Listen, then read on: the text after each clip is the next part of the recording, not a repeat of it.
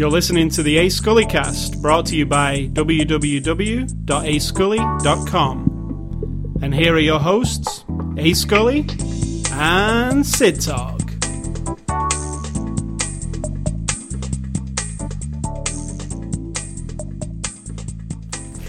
Even though we had a scheduled um, podcast last weekend on Sunday, we did it like the Wednesday before, so it feels like ages since we sat down in front of the microphone. It feels does. like two weeks, but it's not. Ten days. Um, but what I want to say before we start, on a bit of a somber note, it's 9 11 today. We should think of those people who lost their lives that day 3,000 plus people. It's It's terrible. I can, I can remember the morning. It will always be indelible in my mind because I, you was asleep in bed and I w- I'd got up early and I was on the computer checking my email and somebody from England, one of my friends said, "Oh, are you are you are you safe?" And I'm like, "What do you mean?" And he said, "Are you safe? Um, all that stuff that's going on there right now." And I'm like, oh, "I better look at the news." Turn the news on, and the first plane had hit the building. It hit the towers, and uh, the second one hadn't yet. And I said, I came into you and I said, "I think you better get up. Something weird's going on. You said something terrible's Something happening terrible's happening." here, and I said, "What do you mean?" He goes, "Something terrible's happening in America." Yeah. That's what you said, and, then- I- and that's how I woke up to it. And then I can remember spending like two days just watching the news, like, and Yeah. just it being, it's, it was horrible. Anyway, Because we were watching as the second one hit and everything. Obviously, we're very far away and in a very safe place. Well, yet- my friends from England uh, had no idea. They, I think they think America is like very small, and they Like thinking I was thinking I was like on the on the you know next door to it. So, but yeah, they were worried about me. But yeah, it's- changed the whole world. Yeah, it was a weird day, wasn't it? Weird. Not weird. That's kind of uh, it's not a strong enough word. I don't think. It's, Impactful. I don't think. Well, hopefully, touch wood. There is no wood. There's some wood. Um, nothing like that ever happens again. But it's It definitely the happens most. all over the It's place. most the horrend- the most horrendous day I can remember. I mean, things happen all the time, but it was just out of the blue. It was on a, such a grand scale. It was horrible, horrible. Anyway, I think that we forget, however, that horrible things happen every day in places. Markets get blown up where hundreds of people die, and cities get bombed, and children get sold into sex slave. I mean, terrible things happen in the world all the time. Something like that actually impacts the whole world. So it's right in the front of our face. You know what I mean? I just want that to also make everyone remind you that terrible things happen all the time. It wasn't the only terrible thing that happened. So be vigilant if around you if you can you know, be mindful of the terrible things. I didn't know anyone who was there or involved. I don't know I don't think you did. Um No, the closest I'd seen, um, and it's just not somebody I know, but I watch the Howard Stern show all the time, and I feel, I almost feel like a family with them because of, yeah. like, I've experienced a lot of things that they have, and they did the, they're obviously in New York that day, and they did lose a couple of people who were friends of theirs, and Howard was on the air the entire day, and it was just this Like I've- I living wa- it through them. I watched that whole show. Uh, that they they played it back just recently as a tribute, and it was it was weird because news was coming in and Howard was reacting to it, and it, you don't know how to feel or think, and he was saying things that, uh, in retrospect, maybe he shouldn't have said. You know, he was getting angry at yeah, yeah. the wrong people, and you know, it was it's a weird thing to. A lot of people were affected. It's strange. the whole world is Yeah, well, yeah. Even now All to this of- day, the ri- the ripples are still going on. It's you know, every. I mean, it changed the world. Now, people who are in war torn places or trauma- traumatized places, their uh, the whole of their existence, I don't know that it would have made much of a difference to them. To be honest, I mean, let's be honest. There are places in the world where that didn't impact them. However, if I want to get on a plane and go somewhere now, that is I'm affected by it in that way. If I want if I'm watching the news or movies or television, there's just a different thing, you know, so it will not be forgotten. Then again, how far do we feel removed from Holocaust or from Genghis Khan or from like do you know what I mean? In history in a thousand years, how do these things all you know And on the topic of, because we're, we're a movie podcast, on the topic of movies that cover, there has been a couple of movies made during this last 10 years.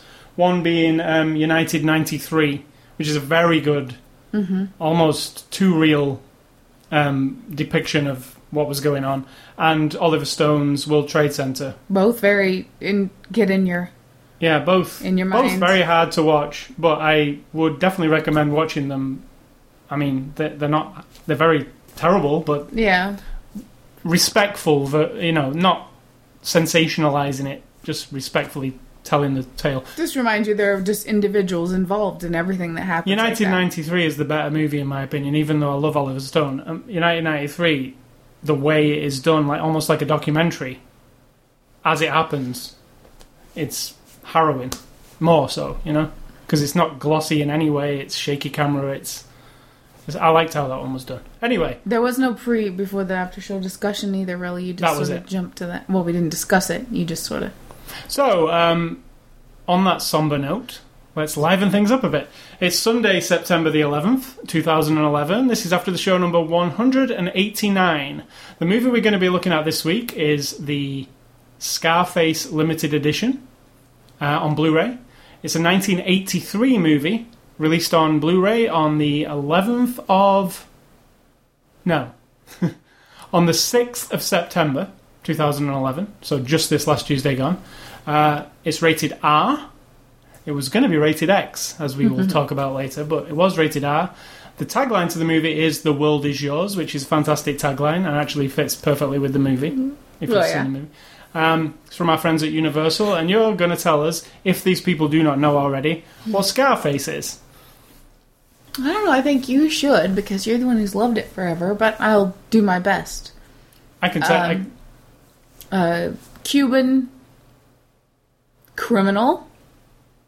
Although that doesn't represent all Cubans, but Cuban criminal comes to America and uh, wants payback for whatever has happened in his life, and he wreaks havoc, rises to his height of success in the cocaine world, and in 1980s oh, yeah, Los Angeles.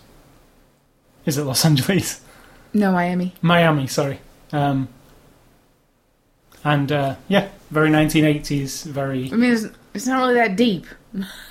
not really. regardless of the the worshiping that people do it's not that deep it's just what it is it's a dude who's an asshole who wants more than he deserves and will get it at any cost or price and he's got crazy eyes and that that's it really it's very full of testosterone let's let me start off by saying that So Scarface, uh, released in 1983. am i too far from the microwave microwave you, could- you could come a little bit now. am i too far from the microwave You're quite away from that, unless you want to go in the kitchen. Uh, so Scarface, released in 1983. Um, you know, um, it's iconic movie now. It's bigger than I don't know. It became. It's like a pop culture phenomenon kind of thing now, right? amongst the people who think of it that way yes Yeah. Um, I've always loved it. I saw it in 1983, I believe. Um, you know what? Watching it today, and I, I like I say, I watch it. Um, the last time I watched it was when the DVD came out, which I said was 2003. So I watched it last in 2003 and today. Um, it's a lot less violent than I remembered. I mean, it is violent. Don't get me wrong. There are some violent scenes, but that's not the majority of it. Hmm. It's punctuated with some violence, but it isn't as violent as I remember. I, I was, I was like, when I was watching it, I was thinking, oh yeah, this is this gets pretty violent. There's obviously a chainsaw. Do you think that's true, or do you think you've just become anesthetized over the years? Now that's the thing, isn't it?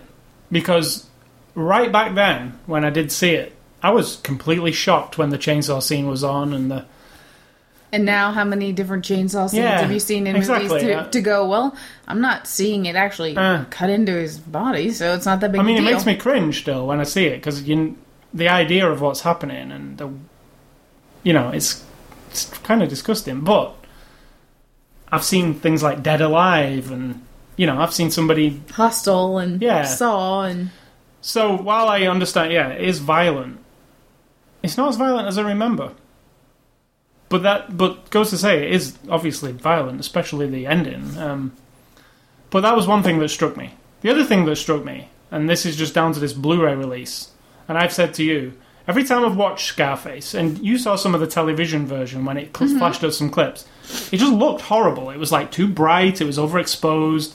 It was lacking in detail. This Blu-ray fixes that all that. It, it, it's one of those movies where I've got this picture of Scarface in my mind throughout the years, and obviously I probably saw it. I never saw it in the cinema. I saw it on VHS tape.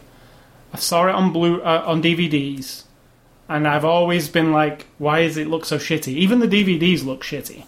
This Blu-ray, it was like a revelation to me. I said to you, uh, the, the first ten minutes, I was like, I I stopped and said to you, this just look at it, how good it looks, because the parts where it's But here's where you can reveal what to me about me. I didn't know what it looked like because you've not seen it. I'd never seen it. You thought you'd seen it, but you've not seen it. But I'd only seen clips on things and references and whatnot. No, I had never watched it. But I just So on, to me, it just it looks like what it, it does. There's no comparison to me. on that note, uh, though, from me having seen it throughout the years, there's never I've never seen it as good as it looks now.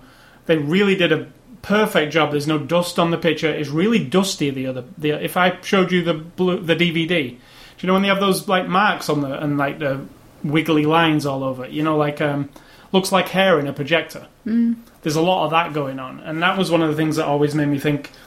You know, was it supposed to look like that? Was it that to make it kind of look gritty and grimy? But no, obviously not, because it looks pristine now. They've really done a fantastic job.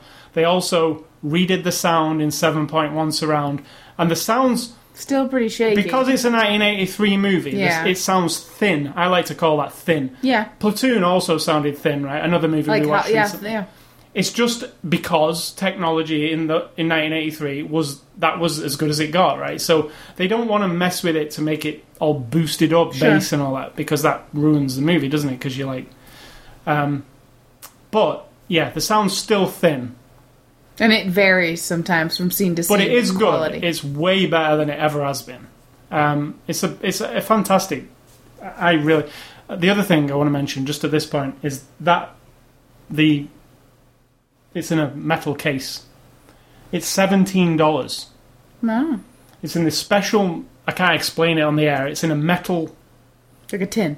tin with fantastic cover art, no Blu-ray crap all over the front. Just this collector's tin. It's got these postcards inside. It's actually comes with the original Scarface on DVD. If you walk into the store, it's seventeen dollars. Best Buy or anything. like 18 bucks at Walmart. 17.99 it is. Um, 17.99 on Amazon. Is Walmart selling the TV version? You know how they like to edit things. it's fantastic. The price is That's good. It's, yeah, because it's a classic movie. You know, it's not. You, it's it's fantastically restored, and that with that special case, even is cheap for what it is. So that other way, the movie for me, it's a masterpiece movie. I've always, and I said to you this before. It's kind of weird. I've always thought it was an Oliver Stone movie. To me, in my mind, Oliver Stone did the movie completely. Obviously, he didn't. Brian De Palma did. right. Um, and when you watch it, it's obvious Brian De Palma did it because he has distinct directing style that is not Oliver Stone. But Oliver Stone wrote wrote the screenplay. Um, but partially why I f- think it's like I a, think Oliver Stone's fucked up. he is, but he's also great. You know what I'm saying? I mean, I think in Yeah. his mind, there's some. Sorry to interrupt you, but But why I see why this is a an amazing movie to me, it's that you know the acting's fantastic. Everybody truly is. And the direction from Brian De Palma is amazing. It's like epic. Even the smallest shots, he uses a crane or something to make things feel bigger than they actually are. I mean, there's a scene, and it's an interesting scene that- where they're in Bolivia and they just sat having a dinner with the this drug lord guy, and they just sat in the I don't know what you call it forecourt of the house. Yeah. But the way he introduces the camera, it comes in from above, Oh, yeah. and like it's just unnecessary. But it's fantastic, and he takes the time to do that all the time. And the you know don't want to spoil the end, but the scene at the end with- and the crane cam and the the way it's all smooth and Yeah. De Palma has that. That's because there's not because one of the things that you and I both like about it, it's long and it's intentionally intentional.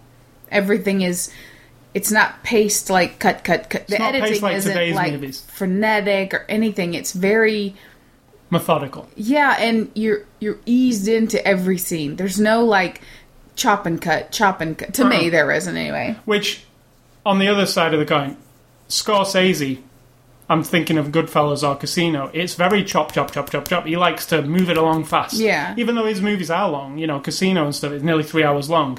They're not like this. They have that more frenetic, like let's get from one scene to another and like let's have lots of things going on at once. Scarface never does. It's just like it's not loads of things going on at once. It's just Tony's story and it's you know from one moment to another. It's not like let's let's bemuddle you with all Mm-hmm. You this. jump in time a bit. One month later, three You do, but later, it's very obvious Yeah, because he puts a title card up. Yeah. I mean, it's not like there's no Pulp Fiction back and forth. It's not, you know, it's very, it's old fashioned filmmaking almost. And I said to you, we don't make films like it anymore. If we make Rarely, something, but, yeah. I mean, yeah, occasionally something crops up that's, but w- somebody somewhere, something happened, the internet or whatever. We all turned into this ADD generation where we just apparently can't concentrate for more than 90 minutes, right? Even 90 minutes is pushing it, isn't it, nowadays for people? They want to be using the cell phone Yeah. or checking something or. Um, not me. give me a three hour movie like Exactly. this. This is literally three, you know, two hours and 50 minutes. I don't feel like it's long, it doesn't drag. Absolutely not. When it was No? when you feel the end coming, I Yeah. was like, really? Oh, oh. Yeah. It feel, but uh, and yet it still feels really epic. Like I felt like I'd really gone on a journey. It didn't feel like, wow, that went by so quick or anything. It was just like, oh, I can feel it. Why you can feel the, I mean, you know, you obviously know what's coming Yeah. if you if you've even if you've not seen Scarface and you're aware of certain scenes, you know that that's coming and you can kind of feel exactly where it's If you're coming. aware of any movie where someone rises to a level of success as a criminal, you already know the end. Yeah, you know, I mean, like you just know, like you know the end from the first uh, ten minutes, pretty much. Not that it's predictable. I just mean this is a storytelling device. This is a guy who's a criminal. He wants to own the world. Okay, it's not gonna work. It's not gonna work out for anyone ever. So And the other thing I noticed in this viewing, which is, you know, I don't know how many viewings I've had of this movie. A lot. During my youth, I watched this a lot. It was one of those ones. Um, is that why you carry that machine gun around with you all the time? correct. But something I've noticed. This, asked me to wear those long silky dresses. something I noticed this time was how, and just being older and knowing films more and looking at films as films and not, you know, just taking them for face value. Something I noticed this time was how distinctly this movie fits into the three act. Almost, Very. almost three separate hours. They literally start and end an act on the hour mark because it's a three hour movie. And it feels like a stage play in that way because there's the Origin story. origin story, the, The rise to power. rise and the fall, Right. And it literally cuts to a black, fades to black in between Yeah. the acts. I really like that, and I've never noticed it before. I mean, I don't Star know Wars does that as well, if you notice. In each one. And you as a all trilogy. three movies. No, I mean, in each one as well. I've noticed. Uh, and then as the trilogy, but in each one you get the three very distinct. Now, these guys are all similar in age. They were raised in the 40s and 50s. Yeah, where that was a, you know what I mean like that inf- now what's going to happen in 20 years from now when filmmakers who are 10 years old now like 20 or 30 years from now what kind of storytelling are they going to do yeah. And they still, you know, they still learn filmmakers today about the three acts, and you know, Sure. you've got to have a you've got to have a strong final act and an all that kind of arc and all that kind of stuff yeah, yeah, yeah. so you know, but this really fits into that. And watching it today, I was like, you know, there's a certain moment where you're like, okay, that is over that part of his life. The life is going to change Yeah. now from that. That godfather does the same thing very yeah, it distinctly does. So and you know, I noticed that today, and that actually makes them makes it even better for me. You know, because there's these distinct. I could almost watch just one part of it, and it's like a se- like a almost like a mini series, like a self-contained. feels more substantial than a lot of movies today, even good movies that have a bit of I don't know, like you can't get dug into them or they're not I don't know, maybe we're just still kind of old-fashioned in that because you can watch movies now and by the end of it you feel a little bit like uh okay. It just sort of went past you and went in and out, you know, in your eyes and out out the back of your head and that's it. Whereas something like this, even though there's nothing deep about it, No, but as an experience, it's everything. It's story. the style, the look, the the acting, the little di- oh, it's just it soaks into you. And like I said, I hadn't seen it before, so this is my first time at age forty three, almost forty four. That's why I say, like, you know, what is it? What's the difference between something like Scarface, which is you once you've watched it, it's indelible. Like you'll always remember certain scenes. There's no getting them out of your mind. There's no getting say hello to my little friend out of your mind. Certain things. Whereas when you watch, we watched a movie the other week, which was great, Hanna. But in 20 years' time, will we be remembering those scenes from Hanna? Probably not. It's more like a uh, fast food kind of like it goes in. It is quality, It's very high quality. but you'll see another 10, 15 movies similar to it, and maybe it will get lost in the pack. You know, it, and then you throw a movie in there like Fifth Element, where I s- will always another remember, one that you can't you know, forget. Like Leeloo Dada, Leeloo, whatever she says, forgot multipass, multipass, no, multipass, multipass, multipass, and that sticks in me forever because at the time, in the moment watching that movie, I don't know, other people might watch it and it doesn't do the same thing for them, but I was thinking, when you said it's like a, you know, massive cult favorite, it's an icon, blah, blah, blah, but I challenge you to, s- to compare it to something like Wizard of Oz, which actually touches everyone. Not everyone knows Scarface like me. I've heard of it. I've seen parodies of scenes from it. I've heard "Say hello to my little friend." I even in Shark Tale remember "Say hello to my little friends" and all these little shrimp. Remember that Yeah. little part? But I was just getting it piecemeal. It didn't have an. It doesn't. It doesn't resonate with me. It still probably won't, even though I've seen it. But something like Wizard of Oz actually impacts everyone. Like I bet you could find hard. It'd be hard to find a place on this planet people weren't familiar with that. So I think it touches a certain gender. It's also time. mindset. This is also timeless. I mean, we're talking about a movie from the '80s, and you know, audiences of today might be like, "Oh, I don't want to watch that old crap," but people still get into it today. Like they're like, Sure. "Wow, this is you know, why?" I, it's hard to say, isn't it? it? It just has something about it. The time, the the '80s is fascinating to people. I don't know the the Miami, the I think that when you peel everything away, the men, the man side of the story, men or the mentality of um that thing of wanting it all. I want it all. I want the beautiful woman, the big house, the fancy stuff. I'm willing to do anything to get there.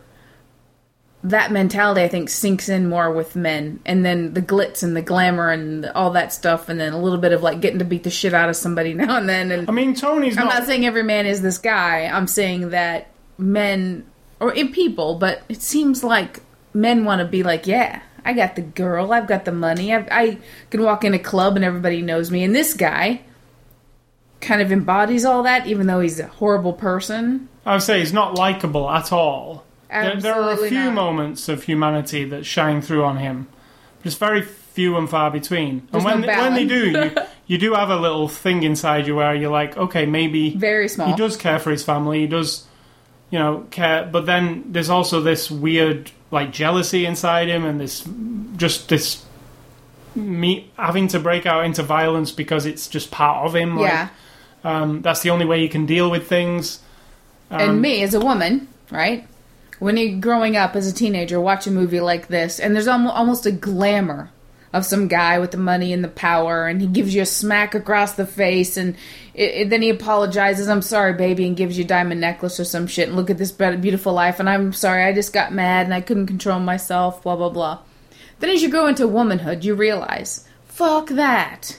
I don't care how much money you have. So you grow, grow like me watching it now. I've grown past the thing of the brotherly love, trying to control the little sister, smacking her across the face because he loves you and he doesn't. That's just no, no, no, no, no, no, no. So that doesn't resonate. It doesn't sink in. But some people will watch it and be like, "Yeah, that guy's he's just a little misguided and he just doesn't know how But to this, express this guy is interesting in the fact that he doesn't ever apologize, Absolutely not. um, even when he does slap women and stuff. oh no. He does. Ne- he doesn't do the "oh baby, here's a diamond necklace." He just that, that's it. He just slapped. Someone else apologizes for it. Yeah. So this guy's a, literally a monster in that respect. He, he's um, emo- like he's crippled uh, emotionally. He's, he's he hasn't got any of that. Anymore. Exactly.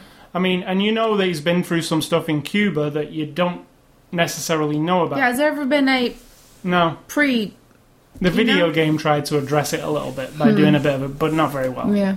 Um, but he's obviously broken before he gets to the states. I mean, I mean, he's he's a violent, horrible man. He's he's dealt with it all his life.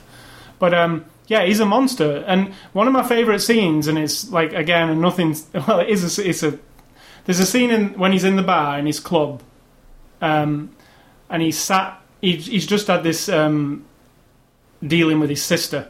who Does he went- own that club? um, no, he just calls it his office. Okay. But he um, was dealing with his sister in the toilets of all things, and then he goes back and sits at his office, which he he calls his office, but it's just his seat in the club, and he sat there, and this this weird act going on, and this look, uh, it just keeps looking at him, and it's this look of he's kind of drunk as well at the time and drugged up, but it's just this look of like nobody fuck with me, like like and I'm invincible. I'm like the king on my throne. It's just awesome. It embodies the movie, I think, Yeah, yeah, absolutely. because you are touchable. Even though he thinks he's untouchable, no, you are touchable, and it won't take much to take you down. But he's got this cockiness about him, absolutely. From the very beginning, he's and that's his downfall. This this cockiness that, you know, when he says like, "Don't take your eyes off the CCTVs that he puts in," and he's trying to entrench himself in his house, and he's paranoid, and the guy's saying, "You can't spend all this money on CCTV; it's costing us a fortune." And he's like, "No, we need more of it. We need more of it." He's paranoid, and he's he knows that he can be touched, exactly. but he, he gets cocky and stops looking. I mean, in fact, they do it in the movie where he just stops looking at the screens and shit's going on on the screens that Yeah, yeah. would have alerted him to what was going on, but he's just lost that part because of the drugs and the money and the women. And, and that oh that at that point because he's done something i won't say what that he is sorry for. And that now poisons his mind. This cocky i can do no wrong kind of mind it just crumbles because it dawns on him. How, how, how, how can i be that how can i have done that? And that to me is when it all shuts down like you know is he just loses it. Yeah, say hello to my little friend. Say hello to my little friend so, like, y- y- I was convinced you wouldn't like this movie. Um, because I, I would think you would like it because of, I think it's a really well made movie. I love how Very it lo- I love how it looks. First off, it's very distinctive. There's a lot of pink. It's like that movie. hardcore movie making too, because I have a feeling some people got hurt. there were some Yeah. scenes in there where people falling over tables and shit that didn't look like there was no padding there. It was like we're doing this. Like De Palma would be like, just fall off of that chair and bang your head on the floor. We'll get you a doctor later, kind of thing. And you know, because like Exorcist and all that coming out of the seventies, and then it felt like real hardcore movie making. See, and I don't think it was. uh, It probably wasn't very expensive compared to movies of today to make, but it feels like lots of money was involved. I mean, it feels very. well, the I'm sets sure- are amazing. I've got to say, every set is amazing. Tony Montana's house, for instance, was that a set or was that a real house? Maybe. I think it's a set, don't you? well, they do shoot it up pretty good. Yeah. um, but it's just so. I mean, it's probably just cheap fiberboard and stuff, and not marble and all that. But it just looks. It's impressive looking. I mean, and every single thing just seems very. I mean, it's pretty sparse, and I did notice that. Yeah, but this Um, like in the bathroom scene, even you've got this big sunken swimming pool bathtub. The television's built into the bar. It's a big lavish room. However, when you really start looking, there's no other detail to it. It's pretty sparse. It's just these big giant things need to grab your attention of the also lavishness. black and gold, yeah. Whereas when you look at a movie like Royal Tenenbaums or like one of those kind of movies where there are literally thousands of little details everywhere you look that make you feel like it's a rich environment. But even, like, in this bar- rich environment, it just is what it is. Like You know, he's the nightclub and the Yeah. Bolivian drug lord's place, which is amazing. Um, but it's still pretty. It's the big picture of what New York saying. appears at one point. Not sure if it is New York, but there's some Looks driving it. in New York. Um, it just seems vast to me. But, Yeah, vast. You know, but like, I, I'm assuming it wasn't a mega mega production. I mean, it probably was down to them times, but so you liked it. I did.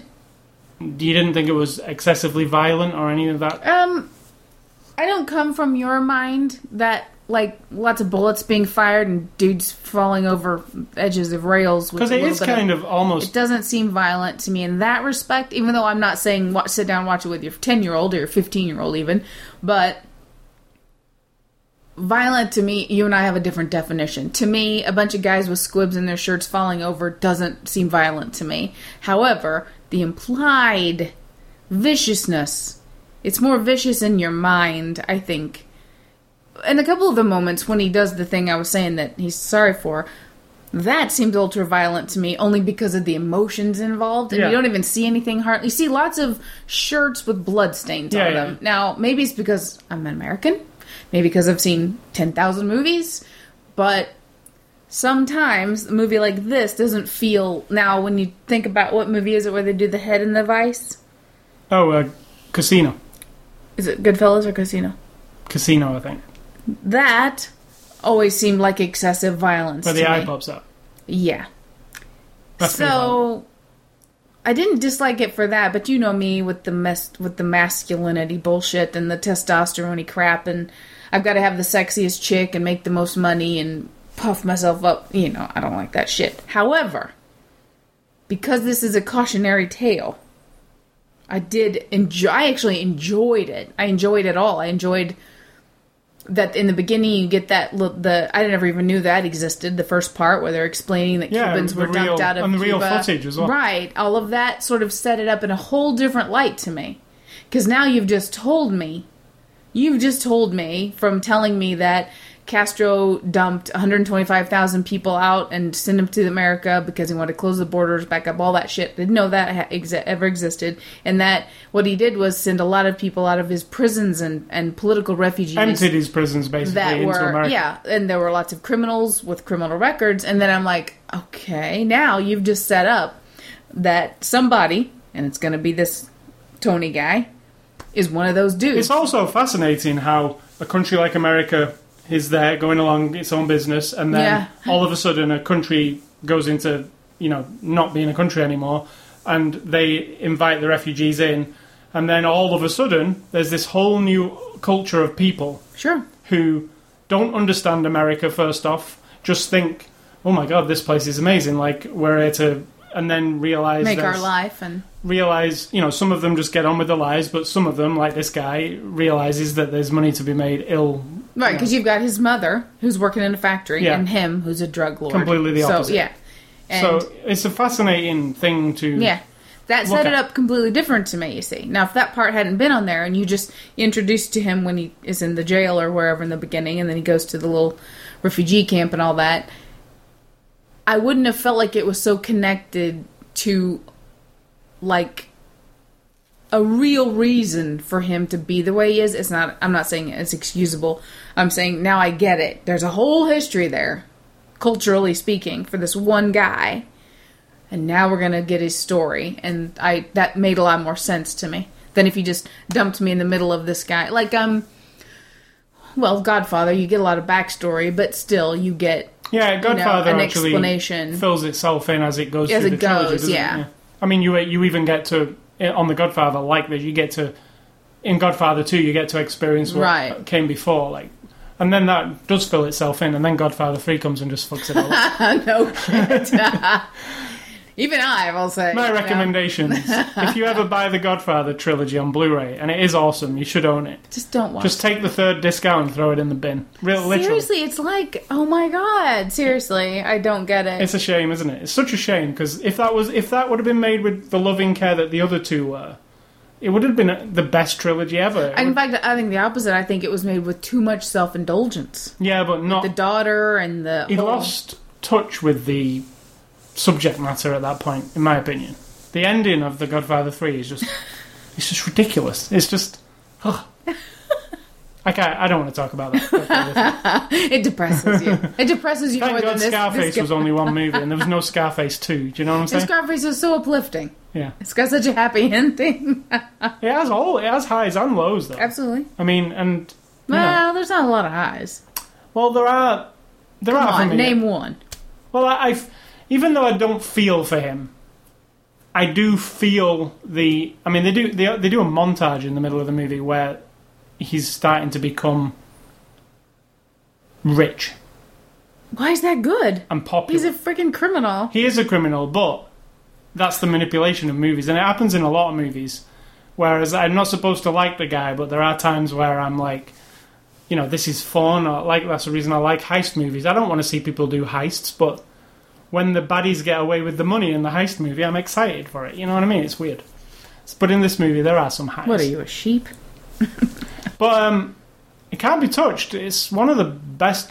It's not. It's not even a mob movie because even he says, No, like, no. even he says at one point, I don't want to get mixed up with the mob, and he calls He is them a, his own thing. Absolutely. calls them a disparaging name. I don't Yeah. trust them. Like I am not the mob. They're the mob. The I'm- only redeeming thing about this character is the the one the essence of what he is is that he doesn't want to be confined. And he knows he knows what's up with governments. He was he was under Castro his whole life. He knows what's up with the government and with the big the man um, trying to control you all the time, like making a puppet or sheep out of you, and that's what he says. Ah, you're a sheep. Like, Yeah. I get that. You and that's where the world that. is yours comes into play. exactly, and the fact that somehow along the way all the synapses weren't going in the connecting in the right direction in his life to have him be the guy who does work hard for his money like legitimately and legally not killing people and not selling drugs but it went the other direction but i do admire that one quality of his that he's on top of it all he knows the well, game for a certain period. yeah, exactly. He's but he knows what's up with like but then he feels the oppressed guy syndrome and I'm entitled to X, Y, and Z. Those are the nasty qualities about him. But the thing about him wanting to be an individual and that he is he never stays that connected to anyone for any long period of time to where you don't feel like he's got the upper hand. no. He's no one's muppet. You know what I'm saying? So I do admire that quality about him. It's just that unfortunately he used that power for bad. Correct. And that's the tale of the movie, really. Yeah, Don't- yeah. You know, don't Cautionary tale. don't sit up in your ivory tower thinking you're untouchable because you're not. How about this? Don't be an asshole. Correct. so, um, That's my new motto. moving on to the cast, I've just put four people down. There's a lot of people. Oh in my this god, movie. there's so many Everybody's good, people. There's even people who, like they say in that extra, they show up for like two minutes, but like you're like, wow. Absolutely. The, his thug guys around him are Yeah. really awesome. Like the way that they react And you to feel some of his moments. Absolutely. And but they have this sort of tender sort of like they don't want to get shot in the face, but they have his best interest at heart and you I'm convinced by them. They're all excellent. There's no dummy guy, no dummy thug or throwaway person. They're all, especially the guy in the office when he says, "What about him?" Yeah, And he's like, "You want a job?" And the guy's like, yeah. like that guy was all that little moment. I was so I was like, "What happened to that guy? Where's that guy these days? What other movies has he made? Because he was so good." so Al Pacino plays Tony Montana, as we all know. Really It's fantastic. It's probably feels like he's lost in it, doesn't it? yeah. It's one of them performances like Robert De Niro in Taxi Driver, where they throw themselves entirely into the performance. It feels like that. I You're think it watching is. For, for me, it is. I, I mean, he, he never. It's never Al Pacino for me. It's, Absolutely. it's Tony Montana. you know? Absolutely. From the minute one, it's like And I've seen Al Pacino in many things, and sometimes he's just Al Pacino, but in this, he's not to me. You know, this and Scent of a Woman's another one. I know it's a totally different kind of movie. Yeah. I think he threw himself totally into it. It's. I don't think That of was a Al good Pacino one. when I watch that movie. He's fantastic in this. I mean, he's a young Al Dog Pacino. Day Afternoon. Yeah, that is also fantastic, right? He was a very when he was younger, like like Robert De Niro. You can't say that for him now. He's No. Robert De Niro now. Isn't he? He's Meet the Fockers. Jack Nicholson, same kind of thing. They were very intense and very into their craft.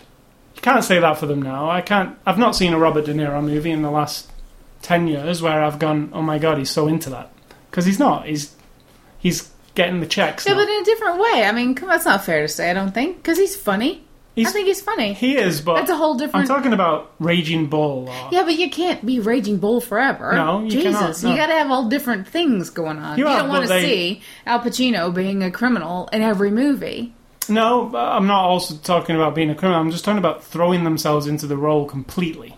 I mean, you can't throw yourself into the Focker father. completely because it's just a laugh, right? I How do you a- know though? I mean, Maybe I mean, I, I don't feel that from it. it could be challenging to be that kind of. You know, you don't know. That's unfair. So Michelle Pfeiffer plays Elvira Hancock. Um, you know, what an early role for Michelle Pfeiffer. I don't even know. From the instant you see her, her back of her coming down in the elevator, and her stance, her shoulders going forward. I knew she's giving everybody a hard. I mean, that instantly told me this chick. They only want to fuck her. It's only because she's skinny And she knows and that. beautiful. She has a shitty attitude, which is fair enough because the guys that she's with are Yeah. horrible. But I'm just saying, there's something about this beautiful woman thing that hooks men, and I thought she did a fantastic. And there in fact, as soon as she showed, as soon as we saw her from the back, and I said to you, it's always the women in these. absolutely. If these guys ever show an interest in a woman, that will be a downfall of some kind. well, he had the he had the trifecta of women. women. He Yeah. had the mother who he knew. She even Didn't said really it. I will him." never respect you. no. Now that's something that he's underneath it all trying to When he overcome. turned up at his mother's house with his flashy money, saying, Didn't give a shit. She No, he wanted her to basically say, "Oh, Tony, you're so amazing. Uh, thank you." turn around. And then there's the sister who he wants He's to. just super jealous about. There's weirdness going on there. Uh, and then there's a woman that he looks at from a distance and decides she's mine. So you got the three women who, you know, if we could tell any bad guy in the world some a secret, don't ever have a woman or want a woman because they're gonna be your downfall. Yep. So, talking of women, Mary Elizabeth Mast I can never say her last name. Just read it. Mastrantonio. Read it syllable. Mastrantonio. That's how I say it. Um, is Gina Montana, his sister.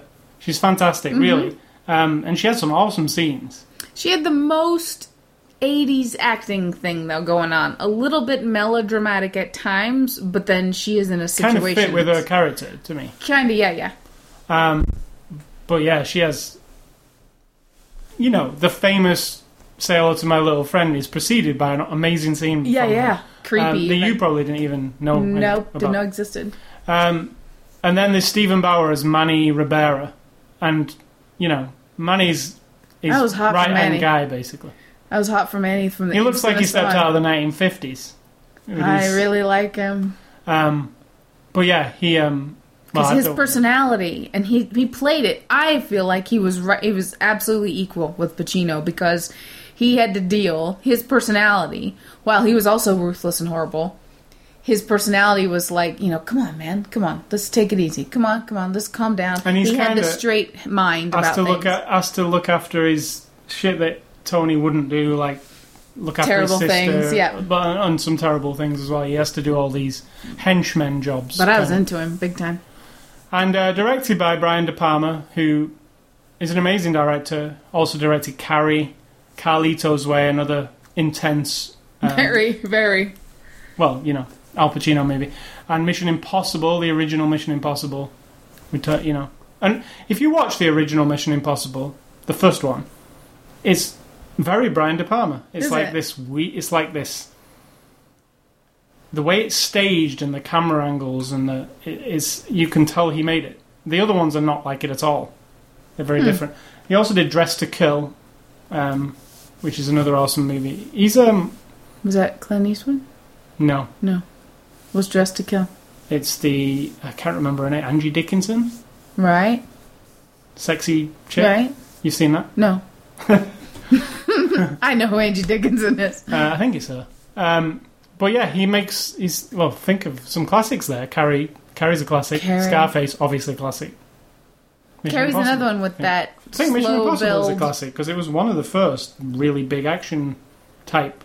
Mm, I don't think it's a classic. I think. I think. I really think it is when you look back. But you're a magpie. You like flash, flashy things. Yeah, but oh, what was the other one that De Palma did? Snake Eyes. I like Snake Eyes. Hmm. That was a good one. Um, that is a also that was a good one. De Palma has this. He loves crane cams. And he's got underbelly, humanity underbelly. The way his his movies look, though, he follows characters with like steady cams, and it's, it's you'd have to see a compilation of all his movies, and you'd see like it's, Yeah. it's definitely a style. Um, I love him, I, I, and I think this movie is better for him. Oh, sorry. Go ahead. Go on. We did have a pre-discussion uh, before the after the show discussion. It was about people who make movies just for money, or there are some filmmakers that we would like to think are making movies to for the art of it. Do you Yeah. feel like he's teeters on the line of both, or do you think he just wants to? Well, I think I think most of these guys and him, I think he teeters on the line of both because I think sometimes they have to pay the Of course, pay them, you know, rent or whatever, and they make a movie like maybe like Mission Impossible, right? but he has a style, which But means he has a vision. His style stays in there, and you know, Scarface. In fact, we heard him on the extras say that he wanted to make something more commercial, and he'd not made him after making a, a, a real unsuccessful movie that he mentioned that I'd never heard of. Yeah, I don't know. He did, he didn't say the name of it. I thought he did, but then he then he said he wanted to. So obviously, when he was making Scarface, he was looking for a success, right? Right. You know. So I don't know, because But then it wasn't at first. But then No. it was. So Hmm.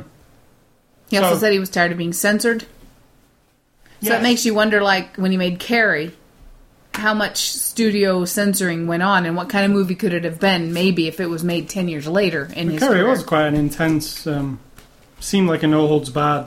But it wasn't really. Now, if you watch it again, you'll have the same thing that happened with this one. You realize, right, there wasn't that much going on. Um, in your face, you know, it's implied a lot. So the um, extras, the Blu-ray of uh, Scarface, this limited edition Blu-ray, uh, it's only going to come like this for a short time. It's going to go back to a normal Blu-ray case, but if you get it now, it's in this metal case, which is awesome because the the box art is how box art should be. It'll keep it fresh forever. It's got no Blu-ray markings, no certificates, no Stickers. stickers, no nothing. And it has this awesome design on the back, which is the logo that is on Tony Montana's chair in his office, just emblazoned on the back. It's all red.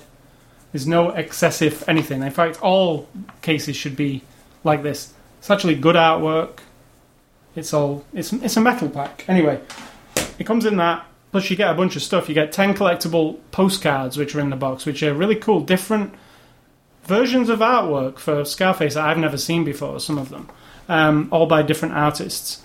You also get a bonus DVD. There's two discs in the packet, and the bonus DVD is the original 1932 version of Scarface in its entirety, which is fantastic. That's awesome. One of the best. I should watch it sometime. Um, and now this is what you get on the disc itself. And I'm just going to say here, the last version of Scarface that came out on DVD is mostly the extras from that. So it, you might be thinking I'm going to get a load of new extras. Well, you're not really. You are going to get some new stuff. Um, the first thing you get is the Scarface scorecard, which tracks the f bombs and the bullets fired while you watch the movie. And we had a look at that, and it's kind of what it's just a, a counter on the screen. When somebody swears, it flashes in red and adds another number on. And when bullets, it's really funny because there's like a dialogue scene, and in the background there's bullets being fired, and those are even being racked Yeah, yeah. up. So somebody really sat down and I'm not Counted. sure about that. ah, they must, it mu All you had to do is sit there and, and maybe on your computer while you're watching do this. yeah, but like somebody had to your- do that. Or maybe not. Like I said, maybe they set up some sort of software that, you know. And then there's picture in picture. And what it said, it's better for me to say this because this explains it more. Access cast and filmmaker interviews plus view a scene comparison between the classic 1932 original as you watch the film. And we watched a bit of it. There's interviews, and there is. But what's missing? What I the only one thing I wanted to see oh, uh, some kind of comparison, like from The Godfather, showing what each scene or some scenes looked like before they did the restoration. because this has been restored in, using a 4K negative, like um, Godfather. like The Godfather, like Wizard of Oz. That's why it looks so good. And they don't ever touch Even the on that. Wizard of Oz shows you what yeah, it looked like and what. they don't touch on it at all here, um, which is a missed opportunity because I always like to see what they did. you know. absolutely. Um, so the additional features are deleted scenes, the world of Tony Montana, the rebirth, the acting, and the creating. Scarface, the TV version, which the way they say it on the back, Scarface, the TV version, makes me think, oh, I get the full TV version, but no, you don't. You just get this feature. One minute long or two It is quite long. funny though, because is. the TV version of Scarface, you should never watch it. If you're not it. watching it for comedy reasons, It's, you're, you it's shouldn't just watch a comedy version yeah. of the movie. Um, the making of Scarface, the video game. Um, the video game was not very good at all, Unfortunately, I remember. Um, I was so I was so hyped for that game, and when I got it, I was Got like, so oh. much potential. I mean, not my kind of game, but I mean, my God, if you get the Grand Theft Auto that captures all of your testosterone needs, This- and it's just a kind of a made up thing, which pays homage, obviously, to these kind of movies and stuff, and then you take the actual property to turn it into a video game, and then everybody was like, "Oh my God, that's a shit." What they did wrong with the game was it was this what if scenario scenario. It starts with say hello to my little friend scene. And then what happens in the movie does not happen. Okay, okay, and he he yeah, flees with a tiger and then proceeds to build up this empire over the next okay, so many years. To me, that was I would rather have just had the movie. Yeah, or the prequel, whatever. Or like half of the game is before he comes to America, and then you do the build up. Doing this weird like what if, and here's the rest of his story. It's it was completely. I don't Yeah. know why they did that. I mean, I guess some people didn't want what happened to happen. um, then there's U control on here, which is that picture in picture, and then there's um, digital copy, and no DVD, unfortunately, of the movie itself.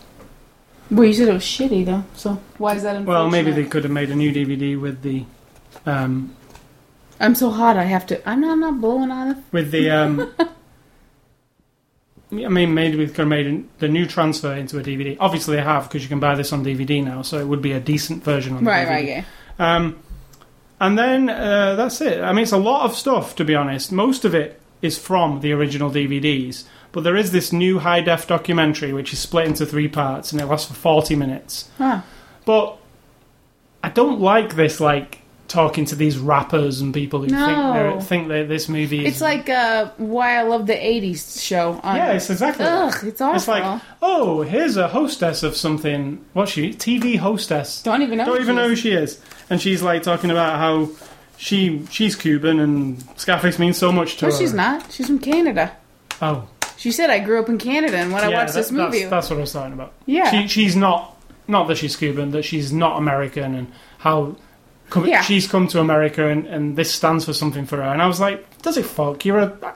Ugh. and I don't give a shit. What and then this anybody rapper says. from Cypress Hill saying, you know, how he watched it when he was a kid, and they used to bunk off school. he identified with yeah, it. yeah. I don't That's what troubles me. Yeah, that is the. In fact, on the DVD version of this that I got in 2003, there was this whole documentary about how rap stars had tagged onto this movie and how it had become something in the rap community and how they all think he's a badass and they should act like him. And that's scary. Very. But, you know. I, I I remember watching that thinking, oh, this is just you know people like Snoop Dogg saying how they were influenced by this, and It's almost as crazy as somebody right now sitting in their car listening to this podcast to find what we thought about it. Like, who cares? So, um, I think it's a fantastic package, and you can pick it up for eighteen bucks. If you if you're a Scarface fan, you've already picked it up. Yeah. If you're not a Scarface fan and you listen to this, you may want to go and pick it up. I mean, that is a fantastic price, and plus you also get the original Scarface on DVD, which True. And while I did enjoy it and like it, I don't see myself going, oh, I'm going to have to pop this in every year and watch it again. I, and f- I feel like I would want to pop it in every ten years. I really do. Right. It's like one of those. It's like uh, Give it some time and then. Yeah, because I feel like obviously I knew every scene, I knew what was happening, I knew what was going to happen, and I'd seen it what eight years ago, but it, it felt anew to me because of the picture and sound quality. I mean, it was I've never seen it like that. I mean, um, obviously it probably was like that. Well, Plus, you'd never seen it on a screen as big as ours. no, never. No, I, I mean I've always seen it on a TV, like so it was a new experience again, you know. And for that price, I don't think you can fault it. Th- That is a good value. Plus, they made the effort of making it a collectible. Um, so, thanks to Universal for the uh, Blu-ray. Um, if you want to enter a contest, go to aceglee.com, enter a contest. Next week's Blu-ray review is X-Men First Class on Blu-ray, which is the new X-Men movie. Um, excited because superhero movies are kind of cool. I like X. I like the X Men. Origin story of the X-Men. I love origin stories, so I'm expecting to like it. Um, so, movie tagline fun this week. It's your turn to ask me to guess a movie tagline. You'll say the tagline, I'll guess the movie, and you can play along at home if you like. Once I've said the tagline, hit pause if you can, because he will probably guess it immediately. You know, we can say we liked Scarface because we talked for 54, 54 minutes on that movie. Okay, now don't look because I got to reveal my tagline. Well, I guess you can look because I'm going to say it to you anyway. Yes.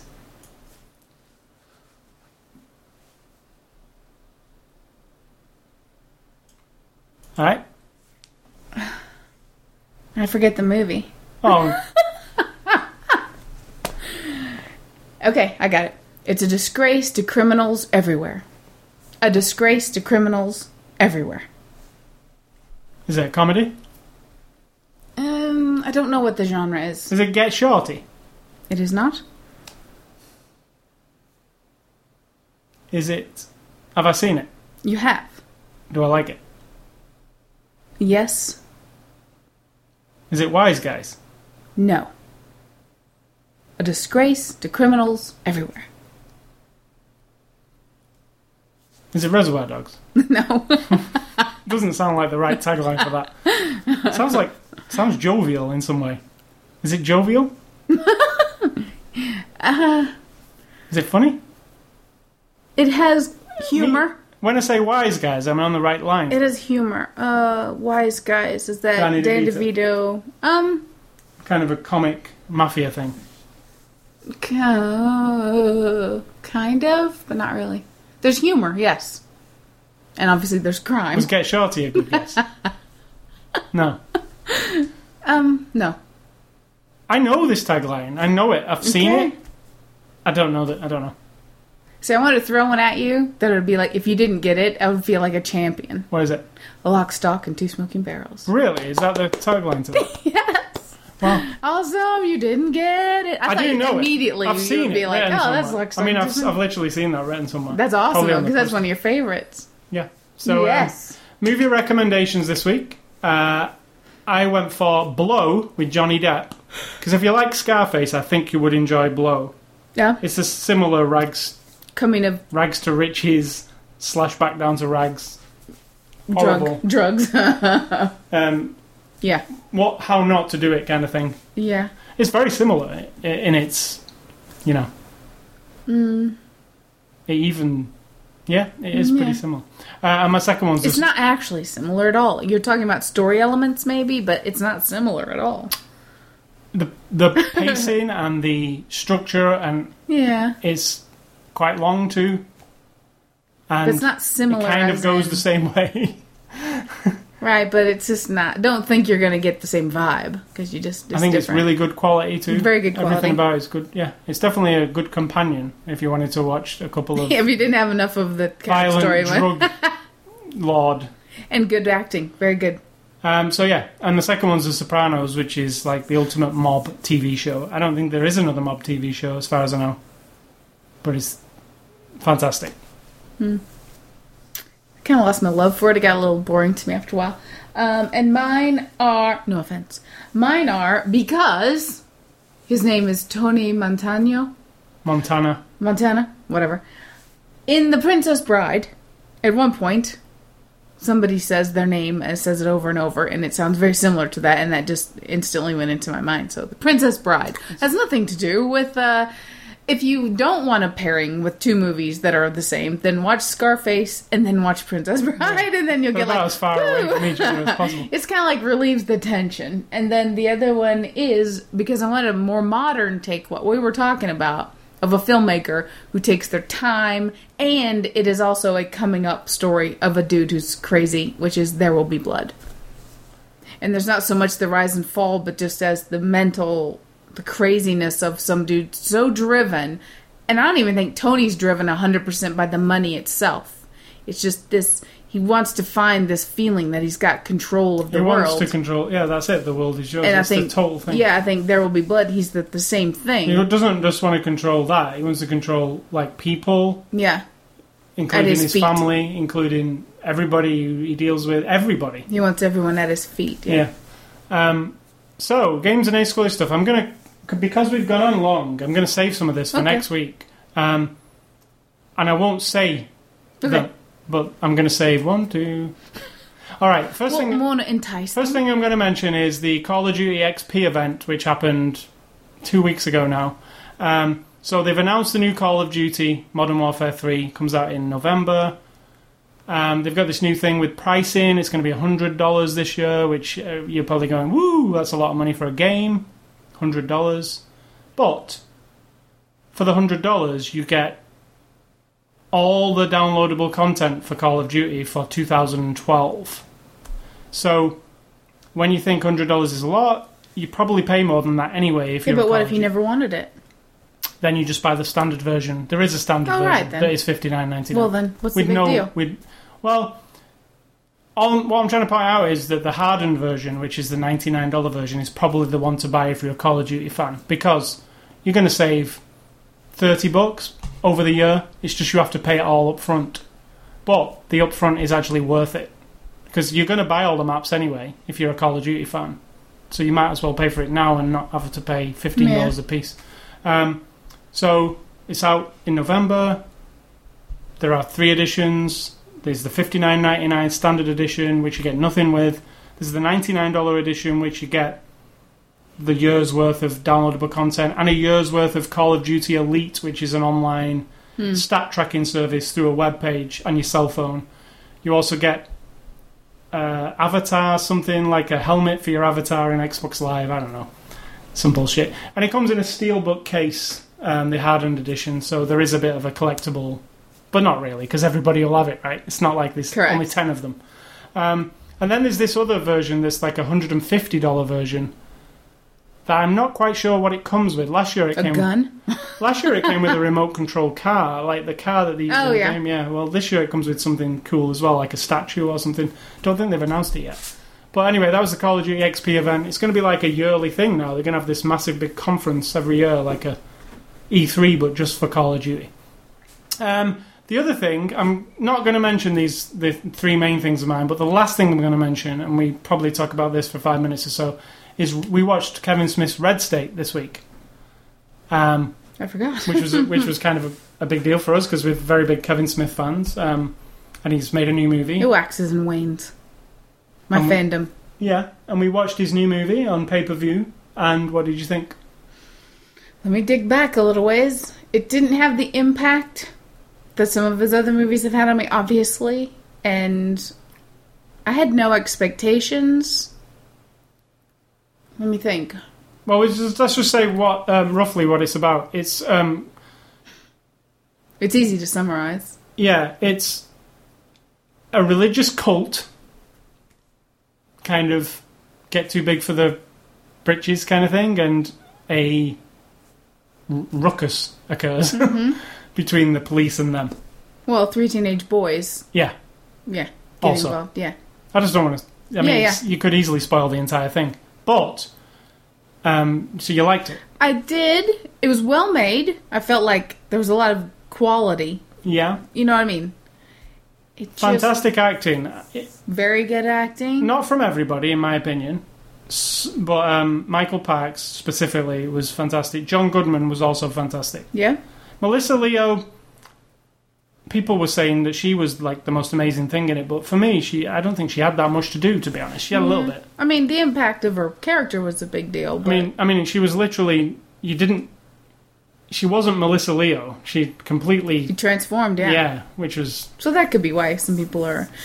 I don't know. I think I'm um, I'm torn. I, I think what I said to you, and I think this is the best way of describing this, is because I think the movie, thinking back now after seeing, you know, a week, giving me a week to breathe and think about it, I think it's a bit of a mess. Like in in, it doesn't know what it wants to be, and they they do this. He do he does this. Starts it as one thing, goes on to another thing, goes on to another thing. It kind of it gets a bit messy for me. But the the big problem I have with it is Kevin Smith. Because Kevin Smith has this, as we know from listening to his podcast, this very immature way of looking at the world. I mean, he, he thinks with his penis, he worships pussy, as he calls it, And smoking pot. and smoking pot, and that's about as far as it gets with him. And that kind of comes into he has these three boys in this movie, and it's literally like they're speaking from his mouth when they're speaking. They don't feel natural because I can hear Kevin coming out of them. Absolutely. The other thing is, I the horrible. Um, I mean, not just the boys, because the boys are assholes. Don't like the actors who play them. So I have no sympathy for them. So what they're going into, and the reason they're going into this thing is horrendous anyway. So I don't care for them. So I had no care for them throughout the entire thing. Um, in fact, I cared more for the bad people. Because they get in peril, and Yeah. then you don't care. You want bad things to happen to yeah, them, Yeah, it's and so- you're not supposed to. No, so that it kind of throws the movie. F- I don't know. It doesn't. The impact is gone because of that for me. Um, and then the third act becomes this action movie. Like it literally turns into like a a shootout action movie. But it's Um, well done. It is well done, but I don't know. I have problems with it. I don't cohesively the whole thing.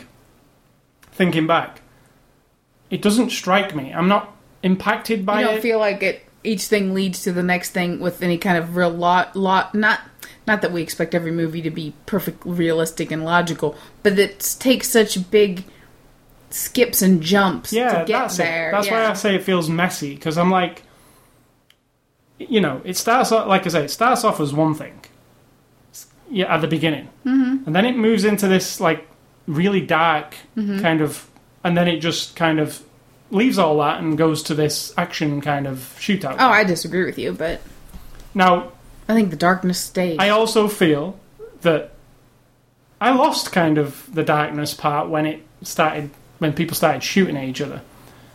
But then also it has this awesome kind of thing that occurs that I think, and I said to you, they should have ended the movie ten minutes before it.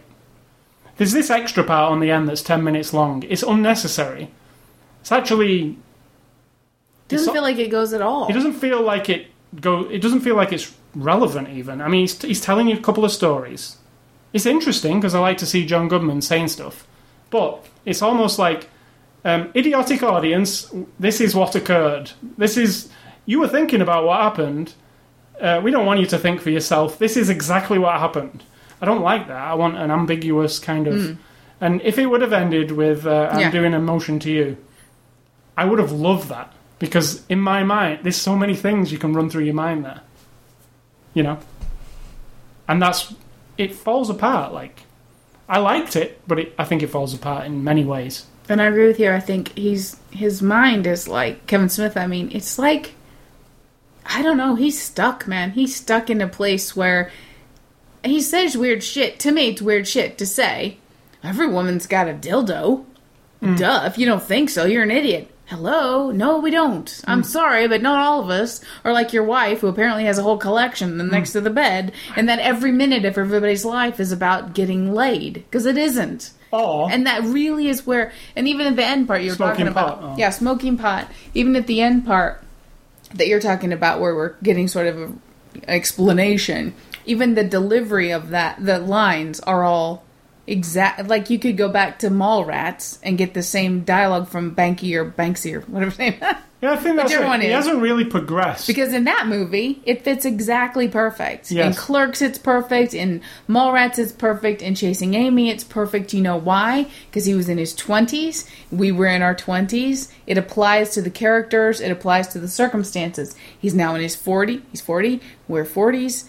It doesn't work anymore because you feel like he needs to get out of fucking high school. Like, get his mind out of high school. He's got some good themes going on. Really good. yeah, interesting. Kind of like, like- Dogma. It's like Exactly. it- it's a, it's a it's a grown up interesting theme. It's just it's not handled.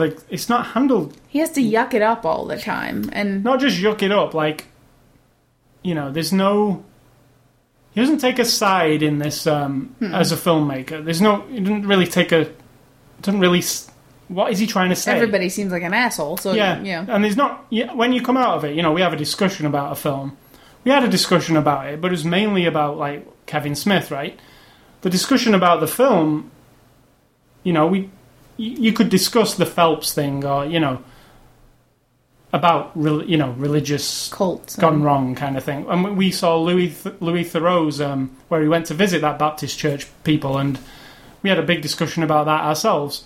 But this, I didn't feel like I wanted a discussion about the subject matter, and because he wasn't, he didn't tell me anything. I mean, it, you know, it, Super heavy handed. yeah, and it's not what these people in real life are doing. It's like this, this rich kind of movie version of it. Yeah. So he's not telling anything. He's not. It's just like a shock, trying to be shocking, or you know, it is shocking. I, I think some people would watch it and be shocked, the f out. You know, especially religious people. I think some people would, you know, boycott this movie. Wouldn't Sure. they? You know, it's that kind of movie. Hard to watch in parts. Um, quite like you say, skill. There's some skillful filmmaking going on. I've not seen. There's some camera stuff and things he did in this movie that I've never seen him do before, which I thought, oh yeah, he's kind of growing up. He's getting a style together or something. But then he kind of wipes that away by three things that come out of somebody's mouth, and you're like, uh, don't do that. Don't. Who thought that dialogue was a good idea? Um, so it's a real mixed bag for me. It's not my favorite Kevin Smith movie. I almost, I don't know. I almost feel like I don't really want to watch it again. Like Zack and Miri, I'm done. Like that was Yeah. good. that was good enough. You know, I'll watch Chasing Amy over and over and over. Me too. It's hard, isn't it? It's a shame because maybe we've grown up and he hasn't, and we've lost him along the way. I told you I don't. I think he's over. I think that the quality of what you think he is is overrated because I think he's he needs to Well, I never. either keep making movies in line with Clerks and whatnot, or well, he also made what the Bruce Willis one, total cop out, totally not his thing, was it? just a money. It was a paycheck. He said, but um, and he didn't write that one. Yeah, yeah. But um, you know, I I love Chasing Amy. I think it's his masterpiece. I still do to this day. Many people hate Jersey Girl. I really like Jersey Girl almost almost as much as I like Chasing Amy. It's got this sweetness, and I feel where it's coming from from Kevin when he was, you know, just getting a daughter and how it feels to be a father. And, Yeah. you know. But this one doesn't tell me anything. It's just like this. I know he has opinions on these kind of things, you know, religion and people who are using religion in the wrong way and stuff. But I didn't get any of that. I just got this kind of thriller thing with this. But I've got to say, Michael Park was fantastic. I really. So that's Red State. You can see it now on pay per view. It's ten dollars to watch it. It's coming out on Blu-ray next month. Um, I feel kind of disappointed because I've kind of been waiting for it for Yeah, but see, that's your own fault. You Yeah. should just don't do that about things. It is, it is what it is, you know. So the other things I'm going to leave till next week. What have you got? I have. Well, what? What do you mean? What do I have? What have you got for dinner? I'm re- very hungry. Actually. We are going to have. I got some spaghetti noodles that are those, you know, Colored tomato, broccoli, and whatnot, spinach and carrot, and then I'm gonna make this. I got some. What is it called? Sun dried tomato tortellini the other night at a restaurant, a drive-through Italian restaurant. Oh, yeah. which sounds really crazy. But this creamy, tomatoey but creamy sauce that was on it, so I'm gonna make that. I got some Quorn meatballs, quote unquote. They're not really meat to go in the sauce. And we're gonna have some kale and sweet potatoes and some peas to go along with that. Maybe mashed sweet potatoes with peas. I don't know. I want some. I need some anti-inflammatory foods, and sweet potatoes is at the top of the list. And that's it.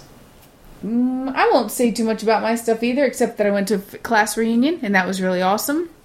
I'll talk more about it next week. Yeah, I was going to say Um, because we covered so much on Scarface this week. Yeah, we're, yeah. we're up to like an, an hour and and twenty minutes. um, I will just say, um, meaning of life.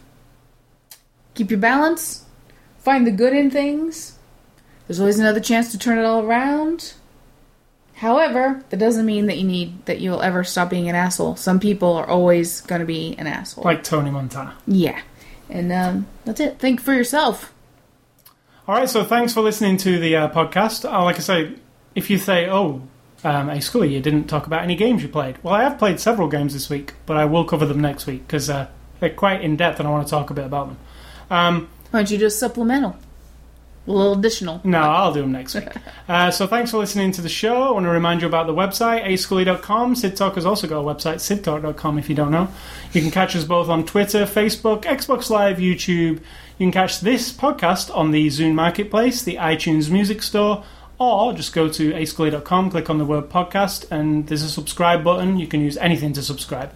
Email me at ascully ascully.com. Don't email Sid Talk. She does not want to hear from you, nor does she care. Uh, and I want to say, stay classy, um, Al Pacino. When did we last see Al Pacino? Don't know. I don't. He was in a movie with Robert De Niro, but I didn't see it. Just remember where? where Mm. Yeah, yeah. I never saw that, so maybe that was the last one. Maybe. Um, But yeah, Al Pacino, fantastic. Scarface. It's hard to top this one.